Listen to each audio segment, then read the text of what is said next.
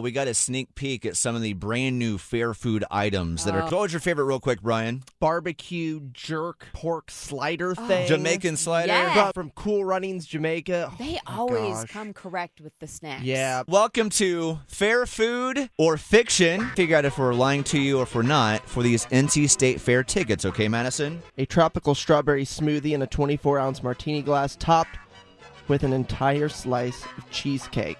I want to say that's fair food. You would be right. Of You course would be that's right. Oh, fair food. Yay! Do you guys have that house though in the neighborhood that's the no lights house? Lots of them I actually. don't think that they're all Scrooges like, stay away from my front porch. Yeah. I'm just not really a fan of handing out treats. so you love COVID. I don't mind it at all. What lengths do you go to? I disable my doorbell. wow. It was wonderful speaking to the Grinch of Halloween this weekend. I love it. Thank you. Thank you.